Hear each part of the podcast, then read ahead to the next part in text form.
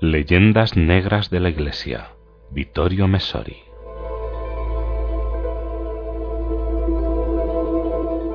Vandalismo.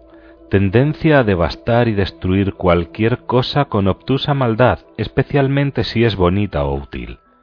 Así lo define el diccionario Zingarelli, que no recuerda el origen del sustantivo, limitándose a mencionar la tribu bárbara que saqueó Roma en el año 455 Vándalos era el antiguo nombre de esos terribles germanos, pero sólo en 1794 nació la palabra vandalismo, por obra de Henri Baptiste Gregoire, el cura que desde el principio hasta el final estuvo con la Revolución francesa, que fue uno de los promotores de aquella constitución civil del clero que provocó muerte, deportación o destierro a miles de sus hermanos que se negaron a jurarla, los refractarios que quiso ser elegido obispo democrático y constitucional de Bois, que fue uno de los más intransigentes en pedir la guillotina para Luis XVI.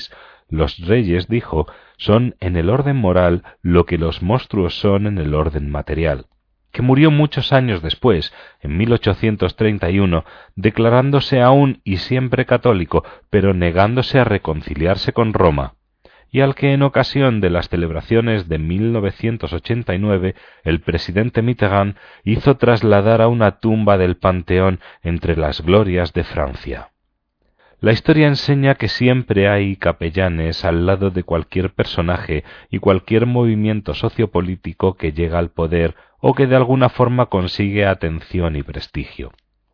Para seguir en nuestro siglo, vimos a curas proponiendo un cierto modernismo religioso también en complaciente respuesta al liberalismo político, y por lo tanto como manera de alistarse en las filas de la burguesía triunfante antes de la Gran Guerra. Vinieron después los curas fascistas, que desfilaban en formación frente a Mussolini en la vía del imperio, levantando el brazo en el saludo romano y luciendo medallas de guerra en la sotana.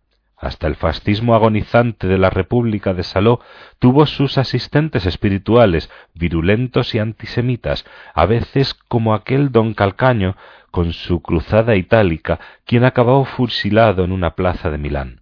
Luego fue el turno de los curas comunistas, o por lo menos simpatizantes y electores cuando no elegidos. Soplan ahora otros vientos, y aquí aparecen nuevos capellanes para los nuevos astros, los socialistas de la máxima eficiencia productiva en lo público y el hedonismo en lo privado, o los demócratas liberales que han vuelto con gran potencia y gloria. Siempre ha sido así, desde la época de Constantino, quizás incluso antes, y así será siempre. Lo importante es ser conscientes de ello y no dejarse impresionar por tanto revolotear de sotanas, metafóricas ya se sabe, pues se han abandonado los hábitos eclesiásticos, alrededor de los hombres e ideologías besados por la fortuna, el poder o simplemente la moda. Pero sin olvidar nunca que la decisión de estar en el bando que parece justo en un momento dado, no siempre se basa en el oportunismo o en el deseo de ser aceptados, arrebatar un poco de aplausos, librarse de los peligros y la soledad de quien va a contracorriente.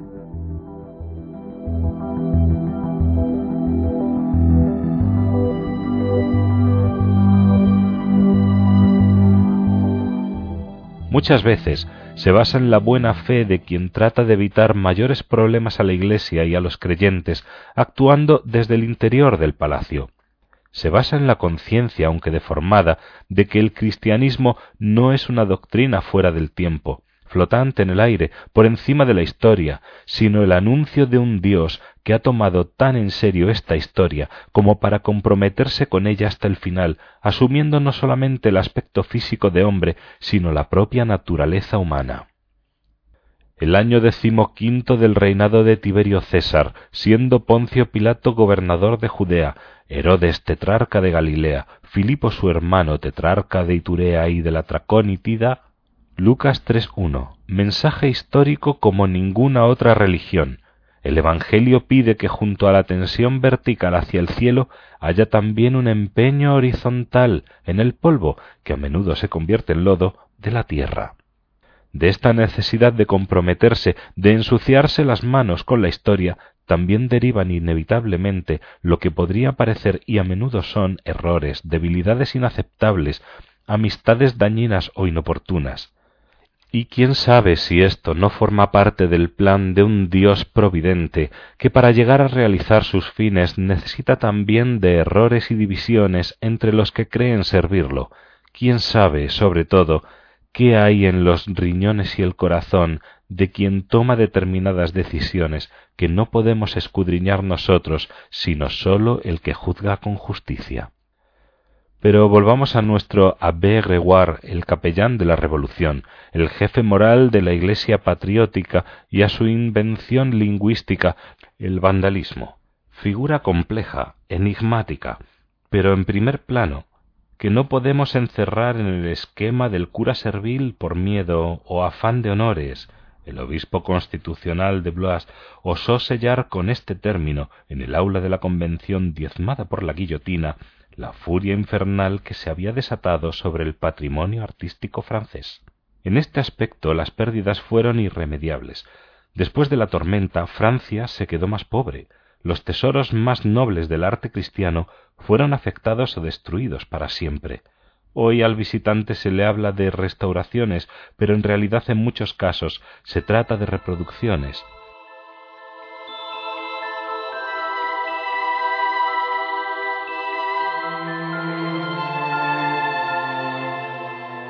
Así escribe en La Chiesa e la Rivoluzione Francese, ediciones Paulinas, el historiador Luigi Mezzadri, quien además de la pérdida de los tesoros de muchas bibliotecas eclesiásticas recuerda la completa destrucción y precisamente por puro vandalismo de los monasterios de Cluny y Longchamp, la abadía de Lis, los conventos de Saint-Germain-des-Prés, Montmartre, Marmoutiers, la catedral de Machon, la de Boulogne-sur-Mer la Chantée-Chapelle d'Arras, el castillo de los templarios de Montmorency, los claustros de Conques y otras infinitas obras de gran antigüedad y belleza. En una ciudad como Troyes hubo quince iglesias destruidas.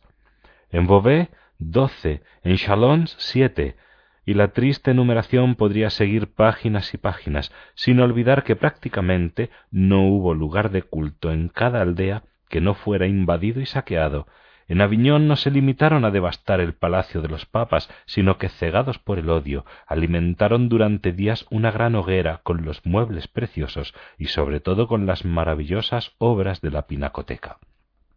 De aquí la vehemente protesta del obispo Gregoire, que sin embargo era padre e hijo de aquella revolución iconoclasta. Resulta difícil, además, justificar esta destrucción atribuyéndola a la excitación de los ánimos rebeldes, lo peor, en efecto, aún tenía que llegar, y llegará con Bonaparte, quien completó el desastre suprimiendo órdenes y congregaciones religiosas allá donde llegaba y expulsando curas y monjas de sus conventos, monasterios e iglesias. En 1815, veintiséis años después de aquel funesto 1789, no sólo Francia, sino Europa entera era un campo desolado, una extensión de ruinas amontonadas allá donde los hombres habían trabajado durante siglos para crear belleza, pero que tenía la grave culpa de haber sido promocionada para finalidades religiosas, para dar gloria a Dios y resplandor visible al culto y la oración. Remitir así con una palabra vandalismo a una población bárbara, los vándalos, no parece absolutamente casual.